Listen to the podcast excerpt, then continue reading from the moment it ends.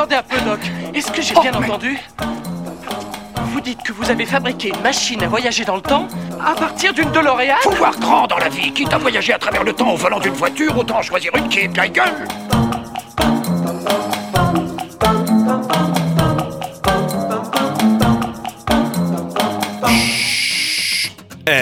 Tout le monde, j'espère que vous vous portez toutes et tous bien. Je suis très heureux de vous retrouver aujourd'hui pour cette nouvelle aventure temporelle à la découverte d'un ou d'une nouvelle artiste.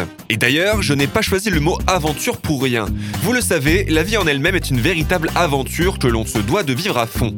Ça, l'artiste que nous avons la chance de recevoir aujourd'hui l'a bien compris. C'est pourquoi, depuis plusieurs dizaines d'années maintenant, il n'a cessé de parcourir le monde accompagné de ses amis afin de partager sa musique et de vivre pleinement chaque instant de sa vie si c'était le dernier. Mais qui est-ce? Avec une intro comme ça, ça donne carrément envie de le rencontrer, non?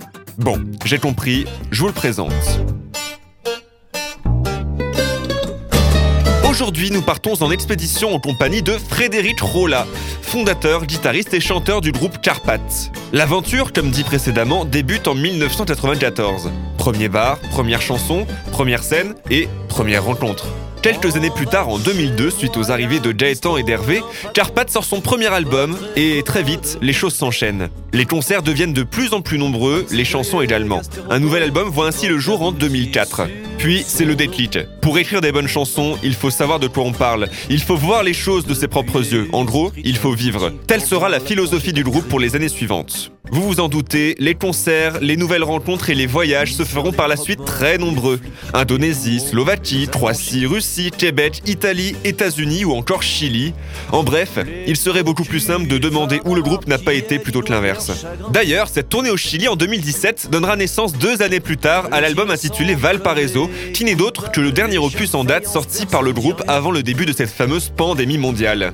En effet, malgré un début de tournée en Inde en 2020, le trio a rapidement été freiné sur sa lancée et a été contraint, comme chacun et chacune d'entre nous, de rester chez eux. Aujourd'hui, Frédéric et ses deux acolytes n'attendent qu'une chose, le retour des jours meilleurs pour pouvoir enfin repartir en périple à la découverte d'une nouvelle destination et d'un nouveau public. J'ai donc, comme vous vous en doutez, profité de cette pause forcée pour aller prendre des nouvelles de Frédéric, le chanteur et fondateur, et pour lui proposer de revenir ensemble sur les voyages et expériences qui ont marqué sa carrière artistique. Mais avant ça, c'est le moment de notre petit rituel musical à travers la discographie du groupe. pas très commode. Il faut pas la brusquer, Léon. Il faut la faire rêver, Léon. Il faut la faire chanter, il faut la faire danser. Il faut bien lui parler, Léon. Il faut la faire rire, Léon. Il faut la faire rougir, Léon. Il faut la faire chanter, il faut la faire danser. Il faut bien lui parler, Léon. Il faut la faire rêver, Léon. Il faut l'emmener se balader, Léon.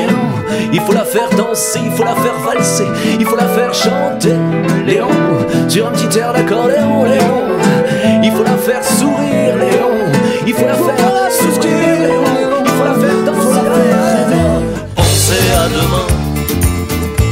Je veux pas penser, manque les pieds pour aller plus loin. Je vais les faire pousser, je veux pas penser à demain.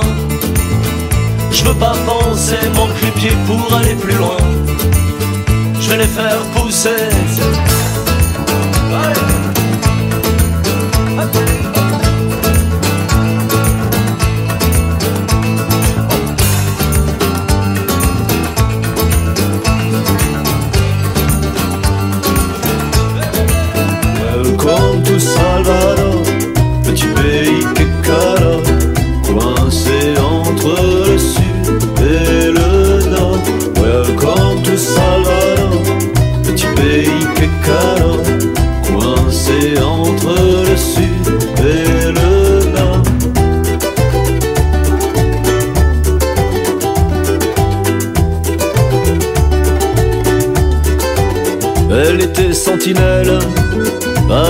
petit oiseau aux couleurs du soleil qu'elle peint au pinceau sur la porte de chez elle pour dire à tous ces gens j'ai souffert comme vous autres mais je reste devant. On prend la part américaine on roule toute la semaine on va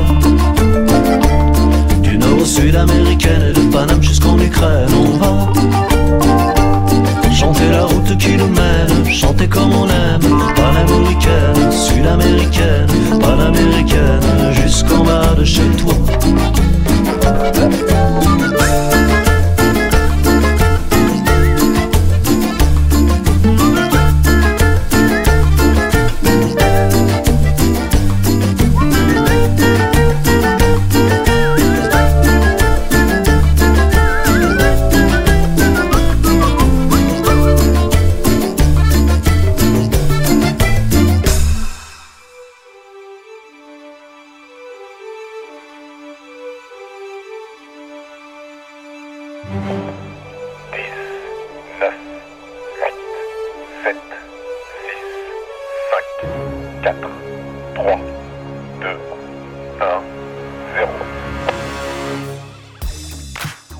Eh ben écoute, bonjour Fred, comment ça va? Merci d'être avec nous. Salut, ça va super bien, euh, content d'être là. comment est-ce que tu gères la situation actuelle en ce moment? Comment tu t'occupes? Euh, Oh là là, alors euh, j'ai essayé plein de choses différentes. La dernière chose que j'ai testée là, c'est partir à la montagne et aller faire du ski.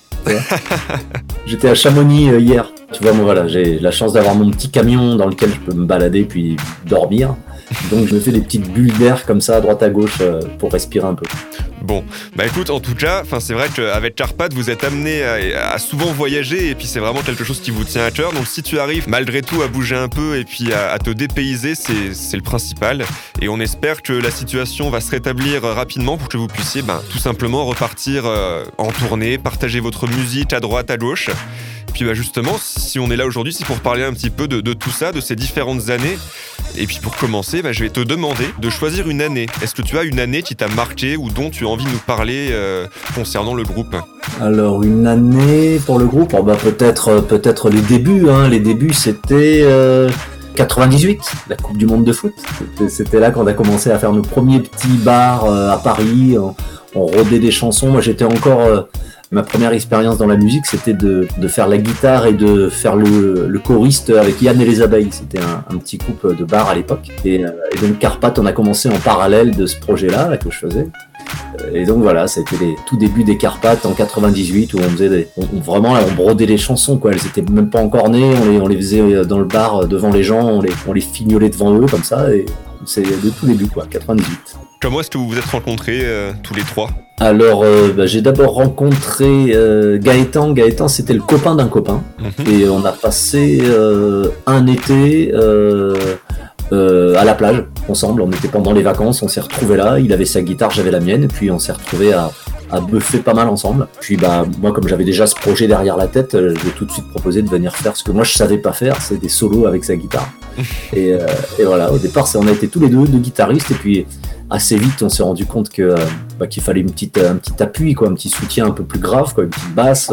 Alors on a rêvé, on s'est dit une contrebasse ça serait génial parce que pas besoin d'ampli, rien du tout, tu vois, on peut jouer dans n'importe quelle rue, dans n'importe quel bar, comme ça, on, juste on arrive, on joue quoi. Donc on a cherché un contrebassiste, on en a rencontré un qui était super, c'était Stéphane, mais euh, le problème de Stéphane c'est que quand euh, bah, on a eu vraiment envie de jouer beaucoup beaucoup, donc il n'était pas suffisamment dispo pour venir avec nous partout. Euh, traverser la France pour que dalle, euh, jouer dans des bars, ça, il, voilà, il avait pas le temps et, et, pas trop cette envie de vie là, quoi, tu vois. Donc, euh, mhm. il nous a présenté Hervé. Et c'est voilà Hervé qui au départ est monté dans la petite bagnole pour faire ses plans sur une tournée. Au départ, il, il est venu en pensant faire une tournée avec nous d'à peu près un mois.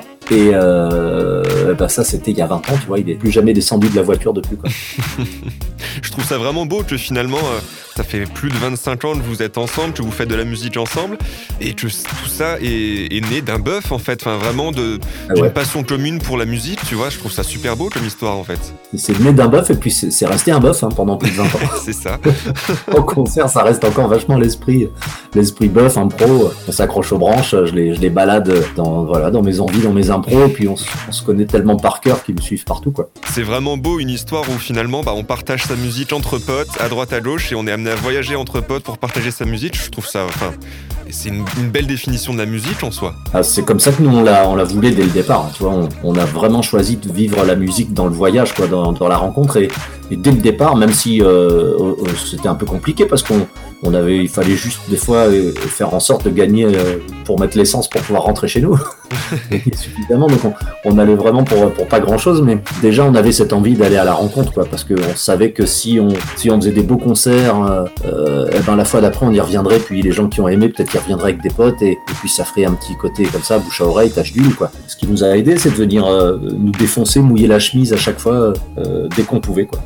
Eh ben, tout, je trouve que c'est vraiment une belle histoire. Et du coup, cette belle histoire, bah, on va l'approfondir un peu là les prochaines minutes pour parler un peu des moments importants de Carpath, de vos différents voyages, de vos albums, de votre musique. Et d'ailleurs, je te propose de commencer tout de suite avec la première année qui est sortie de manière donc aléatoire. Et c'est l'année ouais. 2006. Donc, euh, si je reprends un peu mes petits papiers, c'est l'année de la sortie de votre album dans Baudra. 2006. C'est votre troisième album, il me semble. Oui, absolument. C'est le troisième. Alors après, dans, les, dans la, la discographie des Carpates, il y en a un qui est premier euh, à l'origine du groupe. C'est un album qui était une maquette au départ, qui s'appelle À l'ombre du ficus. Mm -hmm. Sorti euh, en 2002, c'est ça? pas... Ouais, c'est ça. Ouais. C'est le, le, premier truc qu'on avait enregistré, mais on l'avait enregistré à l'époque euh, vraiment super à l'arrache. C'était un truc qui était destiné à être euh, une maquette donc, quand j'envoyais aux patrons de, de salles et de bars, -hmm. pouvoir voilà, leur faire écouter et si, ça, si jamais ça leur plaisait, bah, qu'ils nous fassent venir dans son bar. Donc c'était vraiment une maquette.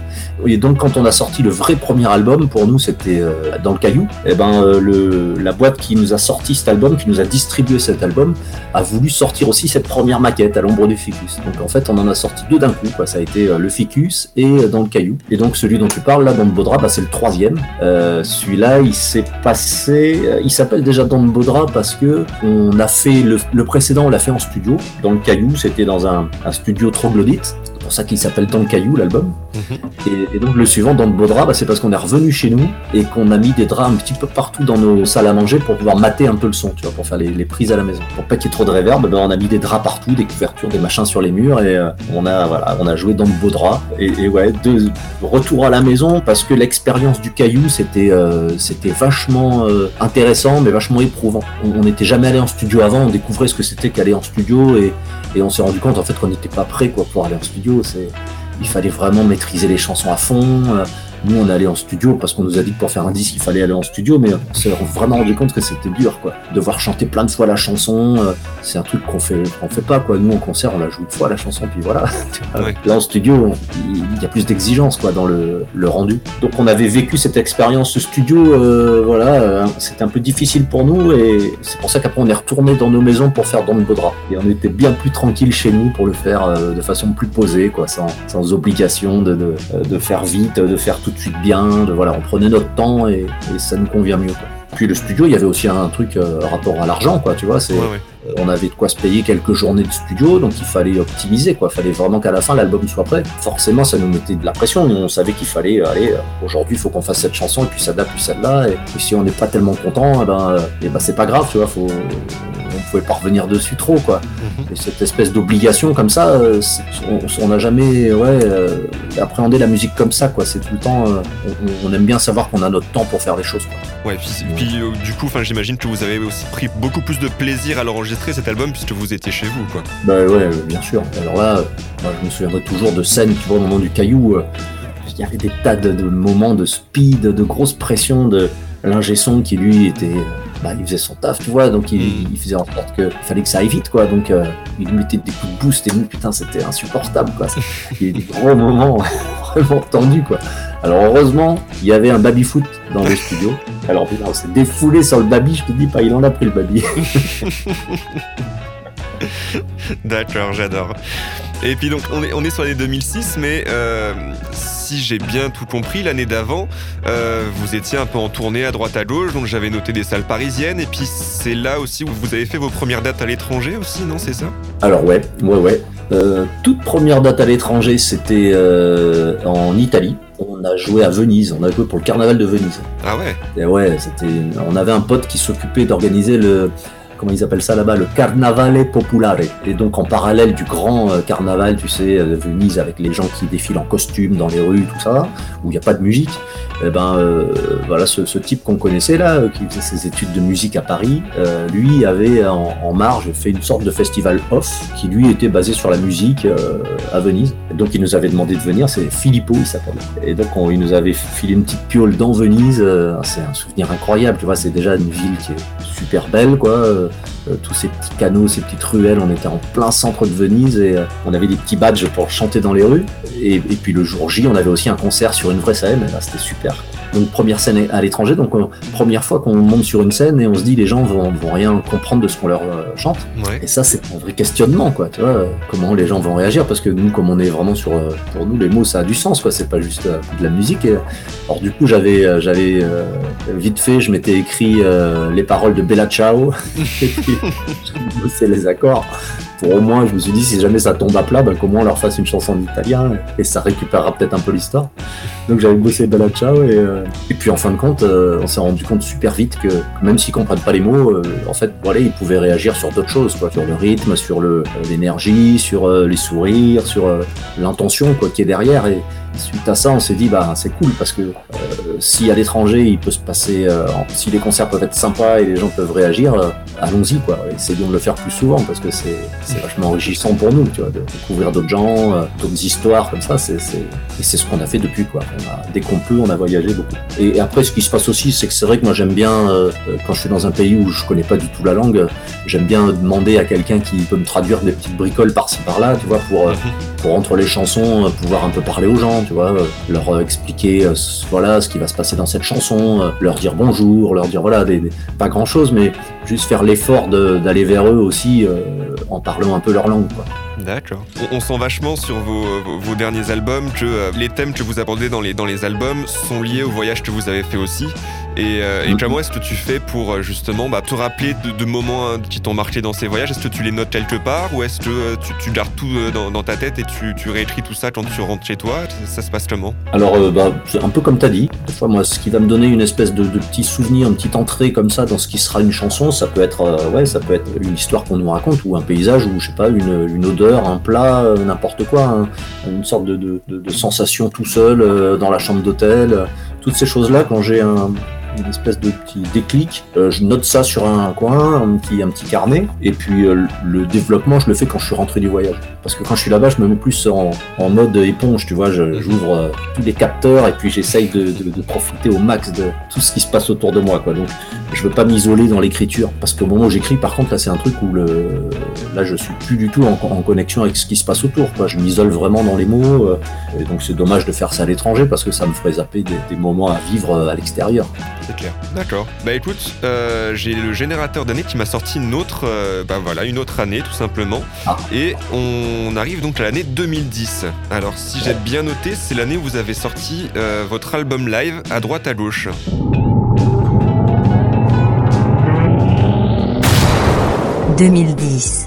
Est-ce que Ah tu ouais. peux me parler un petit peu de cet album Alors, euh, bah, l'album à droite à gauche, il, il s'est fait déjà avec. euh, on avait un quatrième à cette époque. Pendant un an et demi de notre histoire des Carpates, on a eu un quatrième larron. C'était euh, Luc qui est venu faire de la batterie. En fait, ce- cet album à droite à gauche, il, est, il, il suivait un album qui s'appelle Montreuil, où là, on a eu envie de faire un album avec euh, des couleurs un petit peu plus électriques. Et, euh, et c'est parce qu'on a eu cette envie que euh, on a eu aussi envie d'avoir un, un batteur. Donc, on a invité Luc à faire le disque avec nous et puis la tournée avec nous. Et donc là, à droite à gauche, c'est la tournée avec Luc à la batterie. On, on aimait bien cette, euh, cette idée de euh, voilà euh, continuer de faire du Carpath, mais avec euh, Gaëtan qui prenait parfois une guitare électrique, euh, Hervé qui, qui passait de la contrebasse à la basse électrique aussi. Euh, moi, des fois, je me retrouvais euh, à faire que chanteur, tu vois. Mhm. Le fait qu'il y ait de la batterie, ça nous, ça nous libérait, ça nous donnait des, possibilités autres. Donc, on, on a, on a revisité aussi des, des vieilles Carpates à faire à la batterie. euh, donc, c'était intéressant. Mais euh, en fin de compte, quand on a fini cette tournée, on s'est rendu compte aussi que même si c'était bien d'avoir euh, un gros son comme ça, de jouer fort, euh, si c'était un peu rassurant, si c'était euh, grisant, tu vois, Ça, ça nous coupait aussi de euh, le fait de pouvoir jouer très doucement, euh, de pouvoir des fois chanter en dehors des micros, tu vois, euh, Mhm. d'aller vraiment proche des gens dans la dans le son très doux, quoi. Bah ça, on pouvait plus le faire parce que quand t'as une batterie, euh, même si le mec il joue doucement, euh, c'est quand même fort, quoi. La batterie, C'est c'est clair. voilà. Et il a fallu qu'on vive ça pour se rendre compte que euh, ça faisait vraiment partie de le- l'essence même des Carpates, quoi, ce, ce côté très proximité. Euh, donc voilà, même si euh, ça se passait bien avec Luc et si c'était une belle expérience, on a décidé après de revenir à, à la version trio, où du coup on a moins cette grosse barrière sonore. Mais, euh, mais voilà, on peut quand on veut casser le tempo, tu vois, on casse la chanson quand on veut, on accélère, on ralentit, on, on sort des micros, on, descend dans la salle, voilà, tout un truc comme ça d'élasticité, tu vois, dans le, propos que, que t'as pas trop avec une batterie, quoi, qui fige un peu malgré tout euh, le truc. T'es à l'étranger, euh, tu te promènes dans les rues et puis d'un seul coup t'as envie de paf, sortir le binou, chanter quelque chose, euh, voilà, tu peux le faire. Luc, euh, dans ces cas-là, à chaque fois, bah, il était un petit peu, euh, bah, il se faisait un peu chier, quoi. On avait notre truc et puis lui, il avait pas sa batterie. euh, c'est contraignant d'installer une batterie, tu vois. C'est Ouais, tout ouais. un, truc, quoi. À installer et puis à transporter aussi. C'est un gros bazar, quoi. Et Poul, je te propose euh, de, de changer d'année, de continuer un petit peu et d'arriver sur l'année 2016, donc à la sortie de votre album Angora.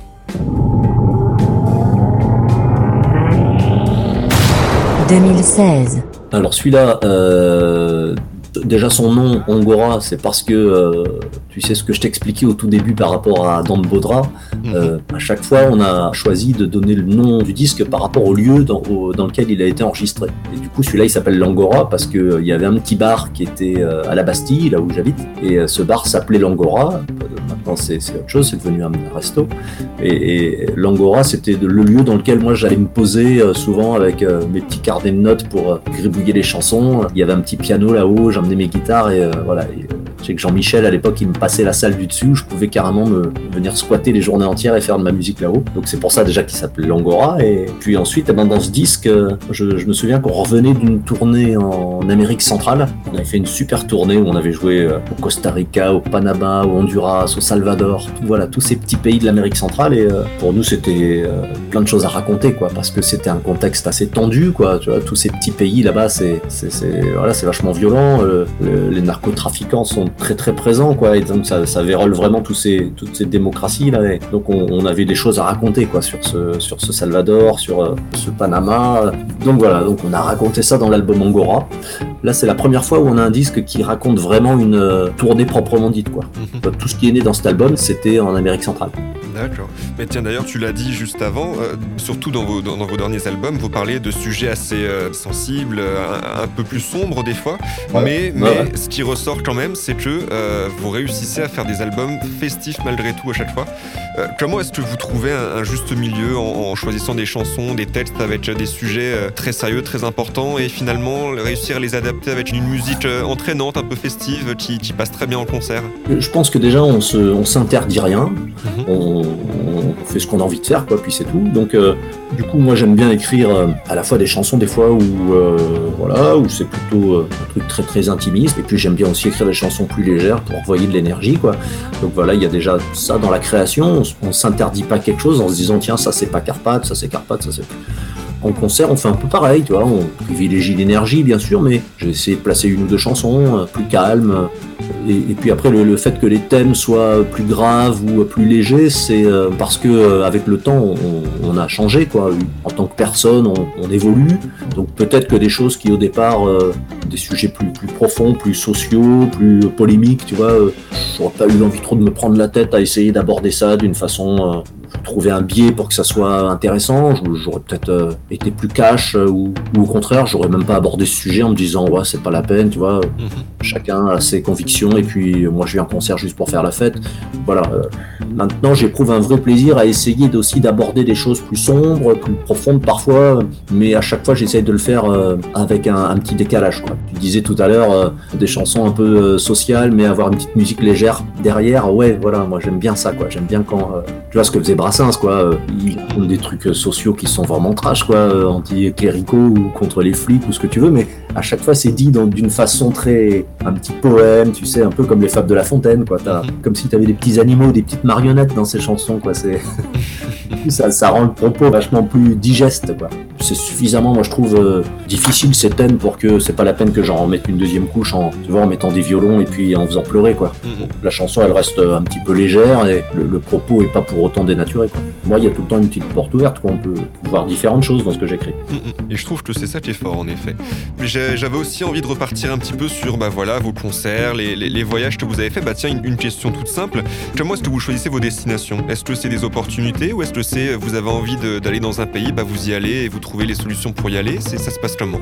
Eh ben, ça se passe par. euh, en fait, c'est euh, la, la toute première fois qu'on a, qu'on a joué à l'étranger. Donc, je t'en parlais tout à l'heure, c'était Venise, c'était un, par un copain. Et, et ensuite, un jour, on a joué à. On était à Berlin. Et puis, des gens qui nous avaient entendu jouer étaient des gens qui bossaient pour le, réseau des alliances françaises. Et donc, euh, ils nous ont demandé de venir jouer pour eux. euh, euh, je crois que c'était dans les pays de l'Est. On est allé en Lituanie, en Lettonie, enfin les pays baltes. Et en fait, les gens qui bossaient à l'époque dans ces petits pays-là, ensuite ont changé de lieu de lieu où ils bossaient. Ils sont partis en Ukraine, en Biélorussie. Et bah, comme les concerts se passaient bien quand ils nous avaient invités, eh ben, ils nous rappelaient quelques mois plus tard ou quelques années plus tard. Tiens, voilà, maintenant moi je suis au Chili. Euh, tiens, moi je suis au Salvador. Moi je suis euh, en Tunisie. Et, du coup, on, on les suivait ces gens qu'on a rencontrés. Et puis on en rencontrait d'autres entre temps. Et ça faisait une espèce de petit réseau comme ça des alliances françaises. Et euh, à chaque fois qu'on va à l'étranger, c'est par le biais des alliances françaises, quasiment tout le temps. Quel est l'endroit le, le- le plus insolite? Est-ce que t'en Dans as l'île de Pâques. Je pense de Pâques de Pâques? Ouais, ouais. Enfin, insolite parce qu'il y a peu de groupes qui ont eu la chance d'aller y chanter, ouais.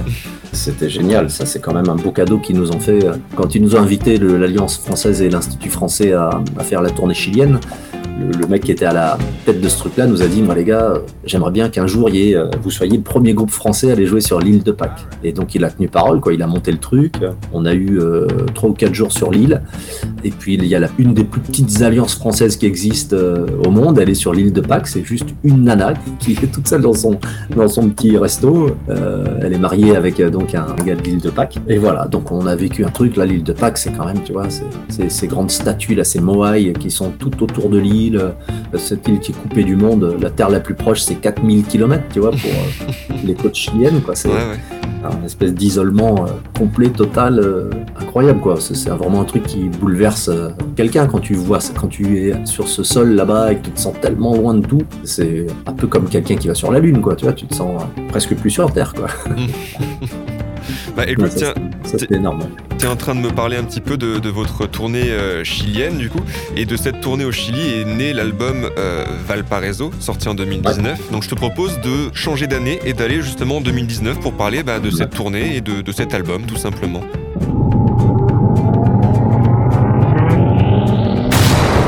2019. Eh ben, le Chili, euh, là, ça a été une grosse, grosse découverte, quoi, euh, sous plein d'aspects euh, différents. Euh, à la fois, euh, on a eu la chance là-bas de rencontrer des gens qui nous ont raconté l'histoire, donc toutes ces années au tout, début, avec les peuples originels qui étaient là-bas, les, différentes phases de colonisation, bien sûr les années noires de Pinochet, avant ça, le- le- l'espoir de, cette démocratie comme ça populaire avec Allende, ce coup d'État derrière. Enfin, voilà, cette histoire très dure, le, le- Chili actuel aussi, avec euh, des grands bouleversements sociaux. Enfin, voilà, c'est un pays, tu sens, qui, qui vraiment a une, une histoire euh, forte, douloureuse, intense. Quoi.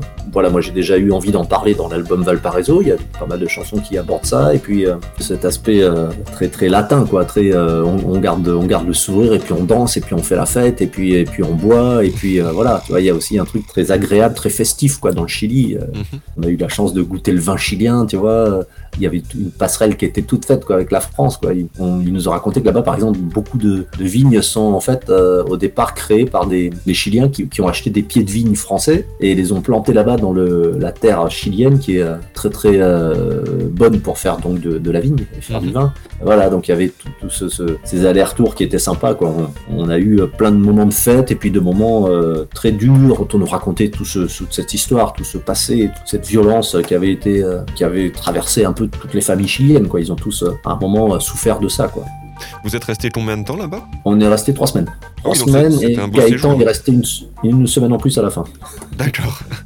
Et, du coup, cet album euh, Valparaiso, il s'est, fait comment? Donc tu disais que ça traitait pas mal de forcément de, sujets dont vous avez parlé pendant votre séjour, mais après il s'est fait comment euh, cet album? Alors euh, donc là-bas, moi quand j'avais euh, voilà des, petits des trucs que j'avais qui me paraissaient bien à raconter, bah je, voilà, je prenais une petite note dans un coin et puis après arrivé en France, eh ben j'ai assez vite tout écrit parce que je- ça venait assez facilement cette écriture. Il y avait tellement c'était tellement dense quoi tout ce qu'on nous avait raconté que assez vite j'ai eu plein plein de textes.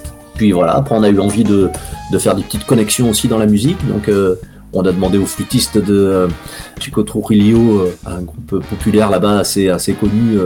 donc il y a son flûtiste qui est venu faire des, des flûtes.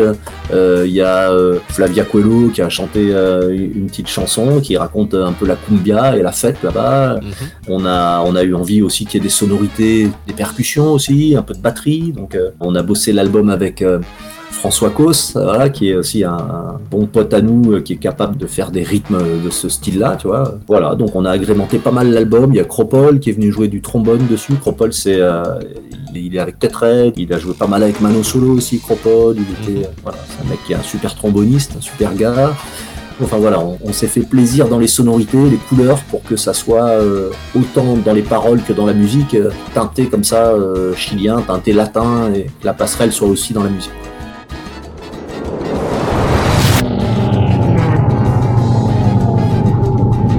Je 2030. vais te demander de prendre du recul et de t'imaginer plusieurs années plus tard, donc en 2030, quels seraient vos projets pour, pour 2030 Où est-ce que vous vous voyez C'est dur ce que tu nous demandes parce que on fait rarement de projets nous dans Carpath, tu vois, on, on prend un peu les choses comme elles viennent. Alors dans, dans 10 ans, eh ben, je me vois déjà euh, forcément avec Gaëtan et Hervé, c'est ce trio qui, qui fait qu'on est ce qu'on est quoi. Donc on, on serait là tous les trois et, euh, et puis encore tellement tellement de gens à rencontrer, euh, des cultures qu'on connaît pas et puis euh, le plaisir qu'on a aussi maintenant quand on joue en France, euh, c'est de rencontrer des, des gens qui euh, depuis comme nous ont eu des mômes. Tu vois, donc ils viennent avec leurs gamins, et puis tu suis des bouts de vie comme ça de personnes qui te disent, voilà, moi je vous ai vu il y a 10 ans, il y a 15 ans là-bas, maintenant je fais ça. Moi j'aime bien l'idée que, voilà, que tu, tu continues de garder le- la connexion avec ces gens. Donc dans 10 ans, bah, je nous vois encore euh, jouer maintenant devant les, les enfants qui auront grandi. On va conclure là-dessus. Est-ce que vous avez une destination qui vous tiendrait vachement à cœur dans les prochaines années? Moi j'aimerais aller dans les, euh, les dom-toms. On allé beaucoup à l'étranger, mais euh, finalement très peu. On n'a jamais joué en Martinique, euh, on n'a jamais joué à la Réunion, euh, en Nouvelle-Calédonie. Alors que là-bas, c'est voilà, c'est euh, bon, c'est français, c'est français euh, administrativement, mais euh, voilà, ils ont quand même une culture qui est, qui, qui est mêlée avec avec l'histoire de l'histoire de cette colonisation française. Moi, c'est un sujet que j'aime bien, tu vois, parler de ça avec les gens de là-bas. Moi, je trouve ça très très intéressant. Très, j'aimerais bien aborder ces, ces choses-là, et je pense que ça naîtrait de le fait d'aller là-bas, de jouer là-bas, de rencontrer ces gens, d'en parler avec eux. Moi, j'aurais bien envie d'avoir à un moment euh, des chansons qui, qui racontent ça, quoi, qui racontent euh, ce positionnement euh, super faux cul de la France qui, euh, qui assume pas ses erreurs dans ces territoires incroyables où, enfin, tu vois, il y a quand même eu des trucs qui sont tellement énormes que tu peux pas juste, juste dire que c'est comme ça. Et Mm, mm. voilà, moi, j'aurais envie d'en, j'ai envie d'en parler de ça. Mais euh, ça viendra quand, quand j'aurai eu le temps d'aller d'abord euh, m'y frotter, quoi, et rencontrer les gens et, et chanter avec eux d'abord. Bah écoute, c'est tout ce qu'on vous souhaite en tout cas. Et puis ben, merci beaucoup d'avoir été avec nous. C'est, ça Bah, me fait vraiment toi, plaisir. Et puis ça m'a permis de voyager aussi, euh, malgré le fait que je sois dans mon studio. Ça m'a permis de beaucoup voyager. Et ça fait du bien d'avoir euh, voilà, quelqu'un en face qui a vu du pays, qui a rencontré pas mal de monde du coup. Et, euh, et puis de t'écouter en parler, c'est, c'est juste captivant. Donc merci pour tout. Cool. Bah, merci à toi. Ton idée là de faire la, les balades comme ça la sur la chronologie, c'est vachement bien. Bah Parce merci. que ça fait un vrai, une, vraie, une, vraie, euh, une vraie balade, un vrai voyage comme ça. euh, puis on, on remet ça quand tu veux. Mais Ça roule. pas de soucis. Ça roule. Je remercie encore chaleureusement Frédéric Rolla pour cet entretien et je vous invite bien évidemment à foncer suivre Carpath sur les réseaux sociaux pour ne louper aucun de leurs futurs voyages. Quant à moi, je vous retrouve très prochainement en compagnie d'un ou d'une nouvelle artiste. Qui sera le prochain ou la prochaine à partir en voyage? Mystère. Bye